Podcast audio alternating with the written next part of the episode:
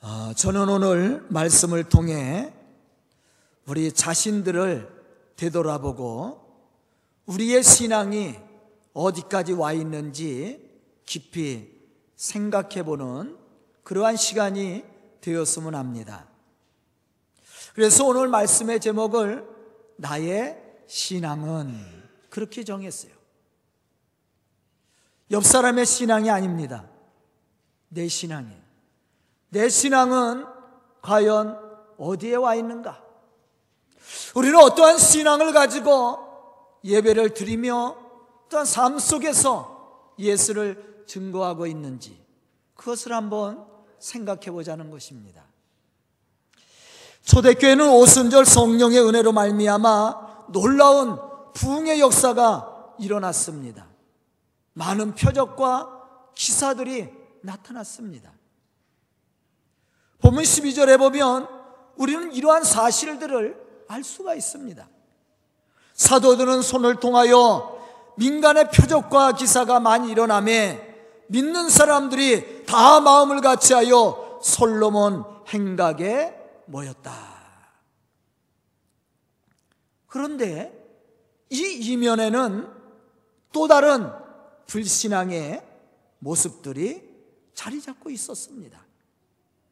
사도들은 핍박을 두려워하지 않고 그들이 보고 들은 것을 증거함으로 복음의 역사들을 이루어가고 있었습니다. 그런데 한편에서는 이러한 하나님의 능력과 축복을 보면서도 교회를 우롱하고 핍박하는 자들이 있었다라는 거예요. 우리가 오늘 듣는 말씀 앞절에서도 보면 아나니아와 삽비라 부부가 바로 그런 사람이었습니다. 본문 말씀 속에 나와 있는 그 나머지 사람들 그랬어요. 그 나머지 사람들. 그 나머지 사람들은 그들과 상종함이 없었다 그랬어요.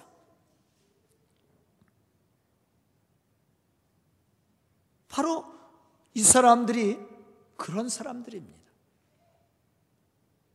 사실 당시 오순절 성령의 은혜를 충만히 받았던 사도들은 능력 있는 말씀을 전했습니다.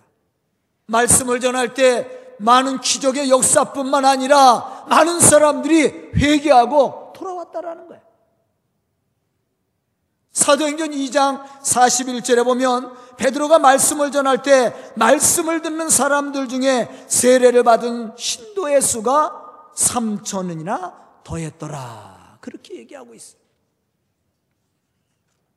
또 사도행전 4장 4절에 보면 말씀을 들은 사람들 중에 믿는 자가 많으니 남자의 수가 5천이나 되었더라.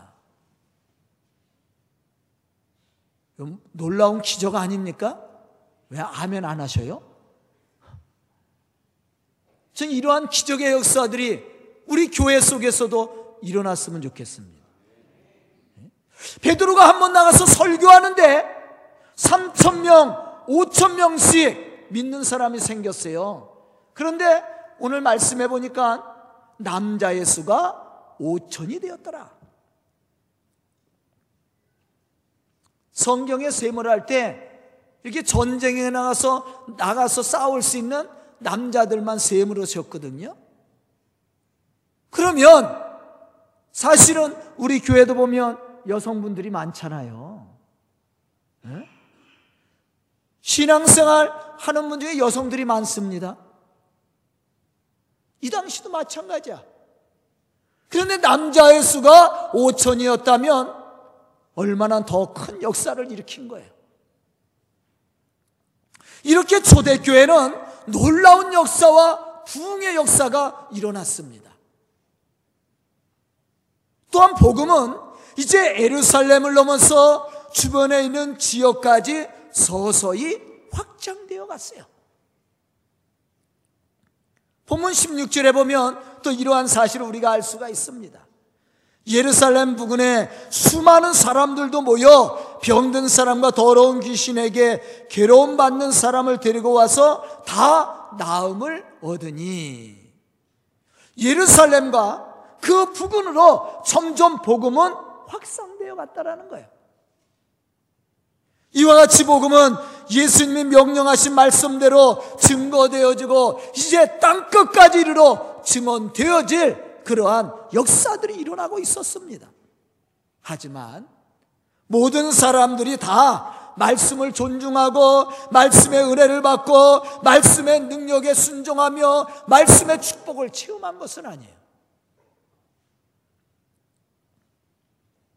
앞에서도 말했듯이 아나니아 삽비라 부부와 같이 육신의 욕심 때문에 교회를 우롱하고 교회 부흥을 가로막는 어리석은 자들도 있었습니다.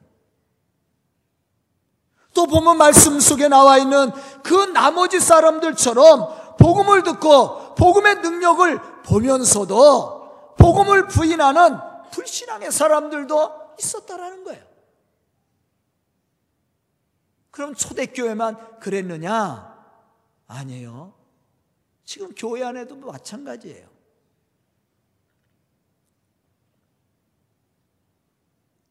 말씀을 듣고 다 은혜 체험하고 감동을 받아서 변화된 삶을 살면 얼마나 좋습니까? 그런데 그렇지 못해요. 그냥 말씀을 권성으로 듣는가 하면 말씀을 듣고 비방하고 비판하는 사람도 있어요. 물론 믿음으로 말씀을 듣고 은혜를 받고 은혜 있는 삶을 사는 사람들도 있습니다. 그러나 그렇지 않은 사람도 있다라는. 초대교회도 마찬가지였습니다. 우리는 여기서 복음을 통해 나타나는 하나님의 표적과 능력을 보고 반응하는 세 무리의 사람들을 오늘 말씀 속에서 찾아보아야 됩니다. 그리고 우리의 신앙이 어디까지 와 있는지 우리의 신앙을 되돌아봐야 돼요. 듣는 것으로 끝나서는 안 됩니다. 첫째는 눈으로 표적과 기사를 목격한 것은 부인하지 못하지만 왜? 그것이 현실적으로 보이니까. 부인하지는 못하지만 불신앙을 가지고 여전히 말씀을 비판하고 사도들을 비방하고 그들을 죽이려는 불신앙의 사람들이 있었다라는 거예요. 본문 13절에 보면 그 나머지는 감히 그들과 상종하는 사람이 없다고 얘기했습니다. 바로 이 사람들이에요. 예수님의 주변에도 이러한 사람들이 늘 있었습니다. 하지만 이들은 예수님이 아무리 능력의 말씀을 전해도 말씀의 은혜를 받지 못했습니다.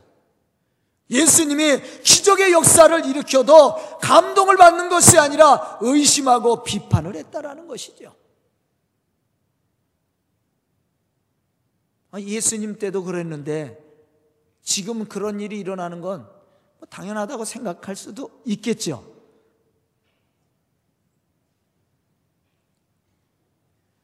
예수님을 십자가에 내어준 당시 유대 종교 지도자들이었던 대제사장과 바리새인과 또한 서기관과 사두개파 사람들 바로 그 사람들이에요. 사도행전 5장 17절로부터 18절에 보면 바로 이러한 사람들에 대해서 기록이 되어 있습니다. 대제사장과 그와 함께 있는 사람 즉 사두개인의 당파가 다 마음에 시기가 가득하여 그들이 일어나서 사도들을 잡아다가 옥에 가두었다 그랬어요. 이들은 사내들인 공회원들로 당시 이스라엘의 종교 지도자들이었습니다. 백성들의 존경과 사랑을 받던 사람들이었습니다. 더 나아가서는 복음의 가장 앞자리에서 복음의 증인자들로서 하나님의 거룩한 복음의 역사들을 이루어 가야 될 그러한 믿음의 사람들이었습니다.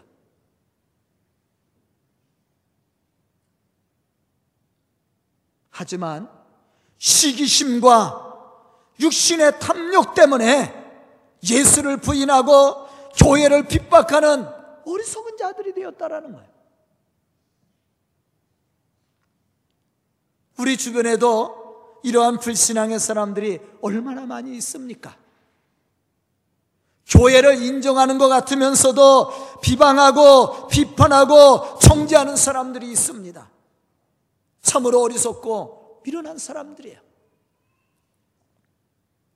더 어리석은 사람들은 자신은 하지도 않으면서 교회를 헐뜯고 비판하는 사람들입니다.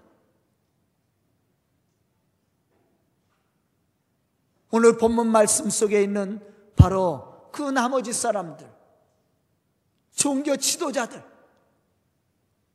하나님의 거룩함을 드러내며 하나님의 거룩한 역사를 이루어야 될 그들. 그런데 자기들은 하지도 않으면서 그렇게 하는 사람을 시기가 나서 비판하고 비방하고 정죄하고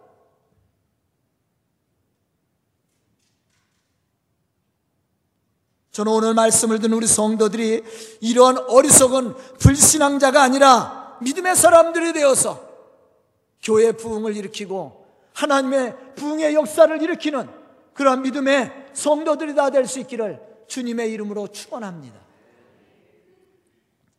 두 번째는 믿음은 없지만 호의적인 반응을 보이며 하나님의 표적과 기사를 보고 친송을 올리는 사람들입니다. 이들은 사도들을 통해서 나타난 그러한 표적과 기사를 신기하게 생각했어요. 말씀을 전하고 기적을 행하는 사도를 따라다니면서 환호성을 쳤습니다. 하지만 이들 역시도 믿음이 없는 사람들이에요. 언제든지 자기의 마음에 맞지 않으면 자기의 생각에 들지 않으면 예수를 부인하고 예수를 핍박할 그런 사람들입니다. 물론 기적이 일어나고 능력이 나타나니까 환호하며 하나님 앞에 친송을 올리는 것 같습니다. 그런데 믿음은 없는 사람들이에요. 예수님의 복음을 전할 때도 늘 이러한 사람들이 예수님의 주변에 있었습니다. 오병이어의 기적을 행하실 때 5천 명을 예수님께서 먹이셨습니다. 그 무리들 속에도 이러한 사람들이 대부분이었다라는 거예요. 예수님께서 예루살렘에 입성하실 때 호산나 다윗의 자손이여 호산나더라. 그들이 예수님의 예루살렘 입성을 환영하며 종려나무 가지를 꺾어서 길에 깔고 옷을 벗어서 길에 깔면서 예수님의 예루살렘의 입성을 환영했지만 그 무리들도 바로 그런 유의 사람들이에요.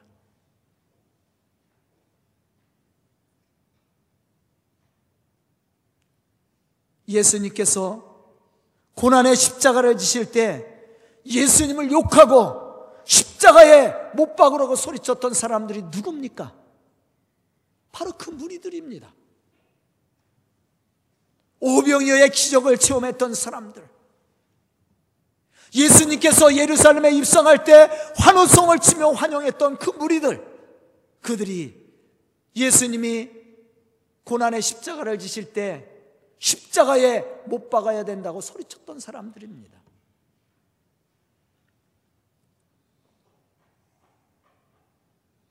예수님의 제자들 중에도 그런 사람이 있었습니다.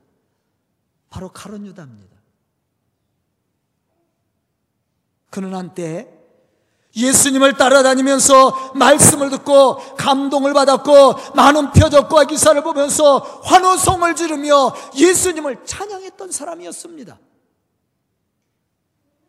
그런데 예수님께서 쉼없이 붙잡히시고 고난의 십자가를 지실 때 적재자들에게 예수님을 팔아넘긴 사람이 누굽니까? 바로 가론 유다입니다. 디모데후서 4장 10절에 보면 우리가 또 한 사람을 발견할 수가 있습니다. 바울을 따라다녔던 대마라는 사람이에요. 이 사람도 한때는 바울의 오른팔과 같이 바울을 도와서 복음의 역사에 힘써 일했던 사람이었습니다. 그런데 바울이 힘이 없고 그의 미래가 희망적이질 못했습니다. 그때 그는 바울을 버리고 세상으로 갔다 그랬어 세상으로. 세상을 더 사랑했다.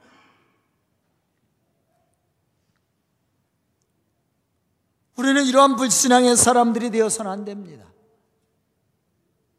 조금 좋으면, 자기한테 잘하면, 자기 마음에 맞으면, 환호하고, 기뻐하고, 칭찬하는 것 같은데, 마음에 맞지 않으면, 자기 마음에 좀 불쾌하다고 생각하면, 배신을 해서 비판하고 비방하는 사람들. 믿음 없는 사람들이죠. 보이는 현상만 따라다니는 사람입니다.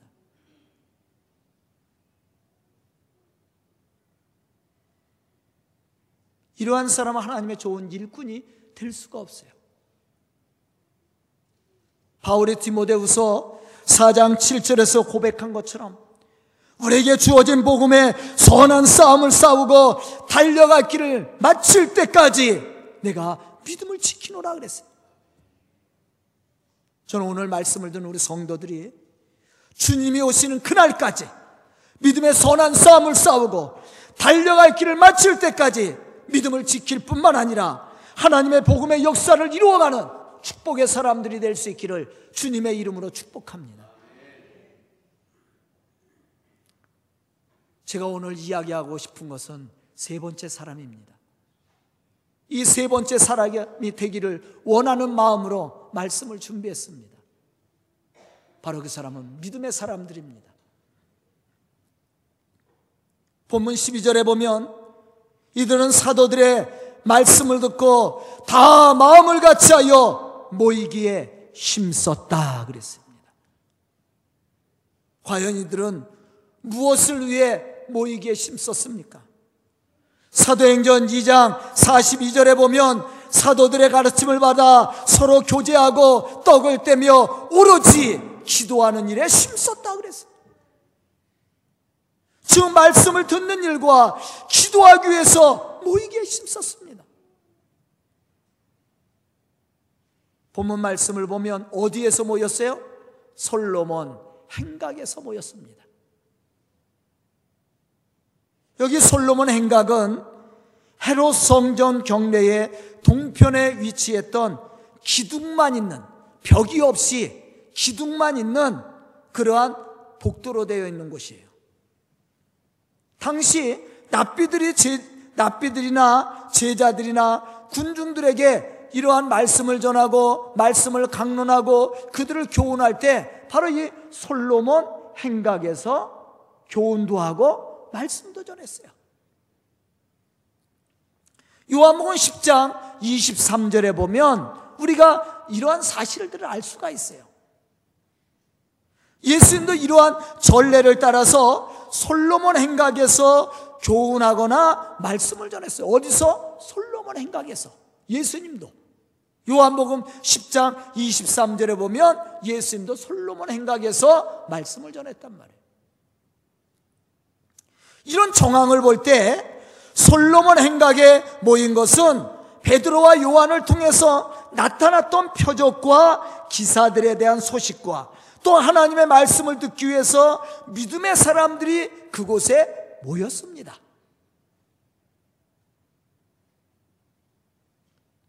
사도행전 3장 11절 이하에 보면 이러한 사실을 우리가 알 수가 있어요.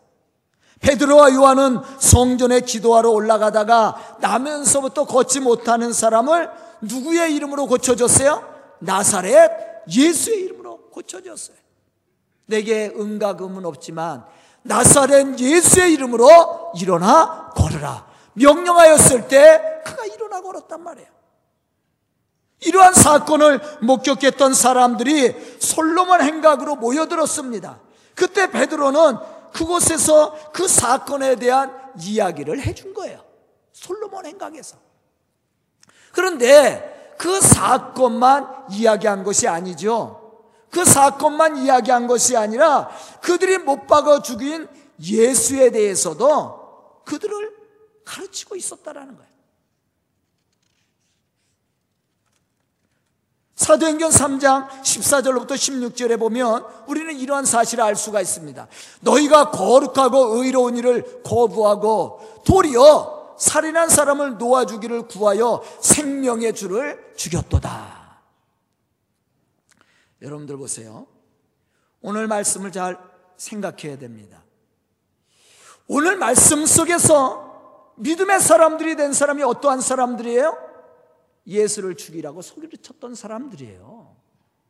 제가 앞에서 이야기한 것처럼 예수님께서 예루살렘에 입성할 때 호산나 하면서 예수님을 환영했던 사람들입니다. 그들이 예수님을 십자가에 못 박을 때 죽이라고 소리를 쳤던 사람들이에요. 그런데 그들이 베드로를 통해서 말씀을 들을 때 회개하고 돌아온 사람들이에요. 변화된 사람들이에요. 그 사람들이 이제 믿음의 사람들이 된 겁니다. 자, 사도행전 3, 3장 14절로부터 16절에 있는 말씀 그 말씀 아니에요? 너희가 거룩하고 의로운 일을 거부하고 너희는 누굽니까? 군중들이에요. 거기 5천 명, 3천 명씩 회개하고 돌아왔던 사람들입니다. 도리어 살인한 사람을 놓아주기를 구하여 생명의 주를 죽였도다. 그러나 하나님이 죽은 자 가운데서 그를 살리셨으니 우리가 이 일의 증인이라. 그 이름을 믿음으로 그 이름이 너희가 보고 아는 이 사람을 성하게 하였나니 보고 아는 사람 이 사람이 누구예요? 바로 성전에 기도하러 올라가다가 고친 이 걷지 못하는 사람이란 말이에요. 누구의 이름으로 고쳤어요? 예수의 이름으로. 너희가 십자가에 죽인 바로 그 예수의 이름으로 이 사람이 고침을 받았느니라. 예수로 말미암아 난 믿음이 너희 모든 사람 앞에서 이같이 완전히 낫게 하였느니라. 너희가 나에게 우리들에게 와서 묻고 있지만 우리가 이 사람을 고친 것이 아니라 너희가 십자가에 못 박으라고 못 박고 죽이라고 말씀했던 그 예수가 바로 이 사람을 고쳤는데 완전히 낫게 하였다. 그것을 베드로가 설명하고 있는 거예요. 어디서? 솔로몬 행각에서.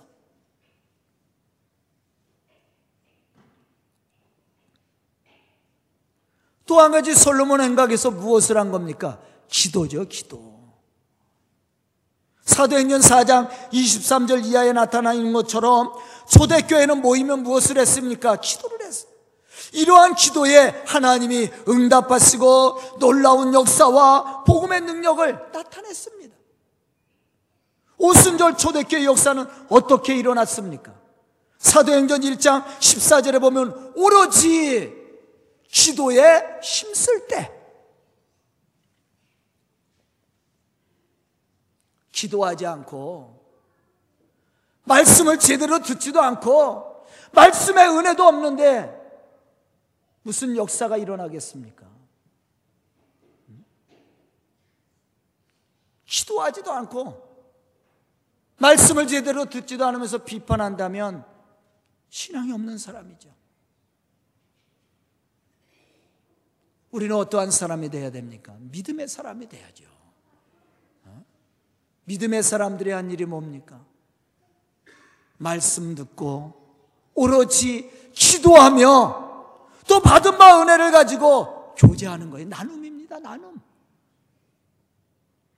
이게 초대교회를 일으켰던 신앙의 모습이에요. 이러한 믿음을 가지고 나와서 말씀을 듣고 기도했던 사람들이 오늘 본문 말씀 속에서 기적을 맛본 사람들이에요. 첫 번째 사람은요, 기적을 구경만 한 사람들이야. 구경꾼입니다, 구경꾼. 그러면서도 은혜를 받지 못하는 사람. 두 번째는 보기는 받습니다. 그리고 아, 너무나도 기쁨을 얻었어요. 그러나 믿음이 없으니까 그것을 잃어버린 사람이에요. 돌밭이나 가시밭에 떨어진 씨앗과 같은 사람들이에요.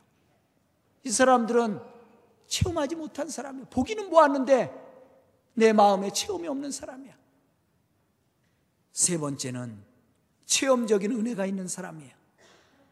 그래서 그 기적을 맛보고 그 하나님이 주시는 은혜를 맛보고 기쁨으로 하나님께 영광을 돌리며 하나님의 복음의 역사를 이루어가는 믿음의 사람들입니다. 저는 오늘 예배를 드리는 우리 성도들 그냥 구경만 하고 가는 사람이 돼서는 안 돼요. 눈으로만 보고 가는 사람이 돼서는 안 됩니다. 그 은혜를 체험하고 가야죠. 그 은혜의 축복을 맛보며 가야지요. 그래야 삶이 주님의 은혜로 충만할 거 아닙니까? 이 사람들이 하나님의 복음의 역사를 일으키고 교회를 부흥시키는 믿음의 일꾼들이 되는 거 아니에요? 저는 오늘 말씀을 듣는 우리 성도들이 시브리서 10장 25절에서 말씀하고 있는 것처럼 모이기를 패하는 어떠한 사람들의 습관과 같지 않은 어리석은 자가 아니라 믿음의 사람들이 되어서 말씀 듣고 또 기도하는 일에 모이기에 힘쓸 뿐만 아니라 하나님의 능력과 축복을 맛보고 그러한 은혜를 또한 나눌 수 있는 증언할 수 있는 그러한 믿음의 성도들이 다 될 수 있기를 주님의 이름으로 축원합니다. 기도드리겠습니다. 은혜로우신 아버지 하나님 감사합니다. 오늘도 말씀 듣게 해주시고 깨닫는 지혜를 허락하사 주의 거룩한 일들을 이루어 나갈 수 있도록 축복하여 주시니 감사합니다. 사랑과 은혜가 충만하신 아버지, 이 시간 말씀 듣고 결단한 우리 성도들에게 은혜를 베풀어 주시고 주의 놀라운 역사들을 이루어가는 믿음의 일꾼들이 되게 하여 주시옵소서. 참으로 주의 성령의 감동과 은혜가 있어서 주의 거룩한 복음의 역사를 이루며 또한 믿음의 사람으로 세상의 어떠한 유혹에도 흔들림이 없이 끝까지 주님이 오시는 그날까지 주님이 부르시는 그날까지 우리에게 주어진 복음의 사명들을 감당해 나가는 믿음의 성도들, 믿음의 교회가 될 수 있도록 축복하여 주시옵소서 예수님의 이름 받들어 축복하며 기도드리옵나이다. 아멘.